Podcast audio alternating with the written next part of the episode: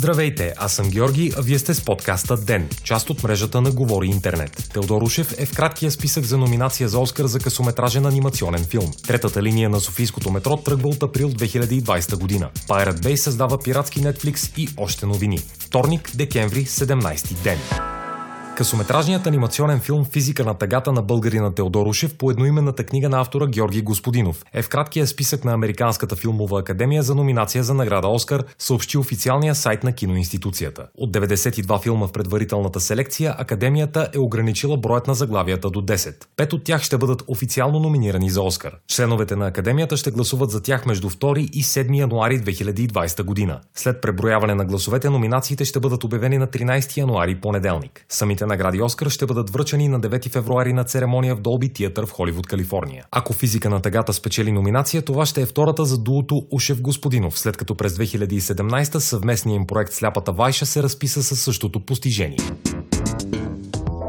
Първият участък от третата линия на Софийското метро ще бъде пуснат през април 2020 година, обяви изпълнителният директор на Метрополитен ЕАД инженер Стоян Братоев предава дневник. Въпросният участък обхваща спирките между метростанциите Красно село и Попа. Той е дълъг 4 км. Станциите по трасето са напълно готови и сега по тях пробно се движат влакове със скорост от 20 км в час. Тестовете са започнали през месец юни тази година и ще продължат 9 месеца, каквото е изискването на фирмата производител Siemens. Строителните работи по втория участък от новата метролиния от станция Попа до станция Генерал Владимир Вазов завършват сега през декември, обясни още инженер Братоев. Влаковете ще могат да тръгнат по него най-рано през есента на 2020 година, защото предстоят 9-месечните изпитания на автоматичните системи, които се провеждат от специалисти на Siemens. Третият участък от линията от метростанция Красно село през квартал Овча купел е готов на около 70% и строителството по него ще завърши през пролетта. Тогава и там ще започнат 9-месечните изпитания на системите за управление, което което означава, че през 2021 година би трябвало да започне експлоатацията му.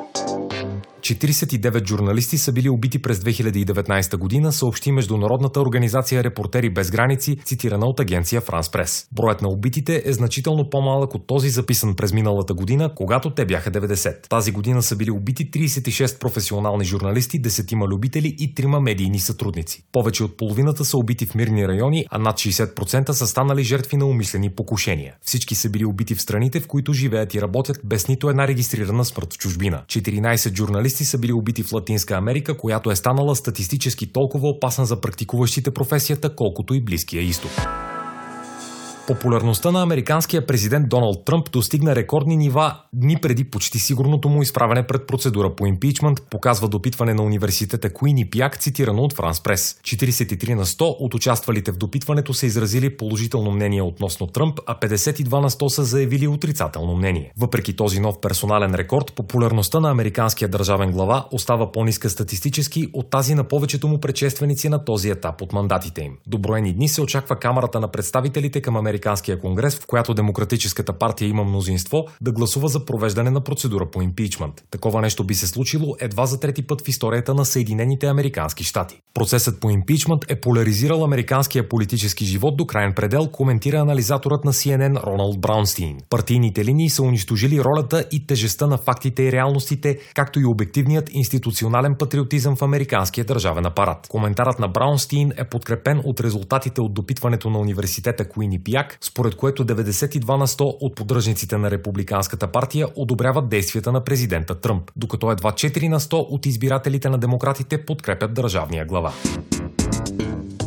Прочутият пиратски вебсайт Pirate Bay ще влезе в бушуващите войни между онлайн стриминг платформите със своя нелегална пиратска версия на Netflix, предава Independent. Безплатната услуга ще се нарича Baystream и ще предлага директен висококачествен достъп до изпиратствани заглавия от каталозите на платформи като Disney+, Amazon Prime и други. Опцията за гледане на филмите и сериалите ще се представя като допълнителен бутон на сайта на Pirate Bay, редом до традиционните такива за сваляне на съответните продукти на устройството на потребителя. Нововъведението идва въпреки многобройните опити от страна на институции да спрат Pirate Bay още от основаването на платформата през 2003 година.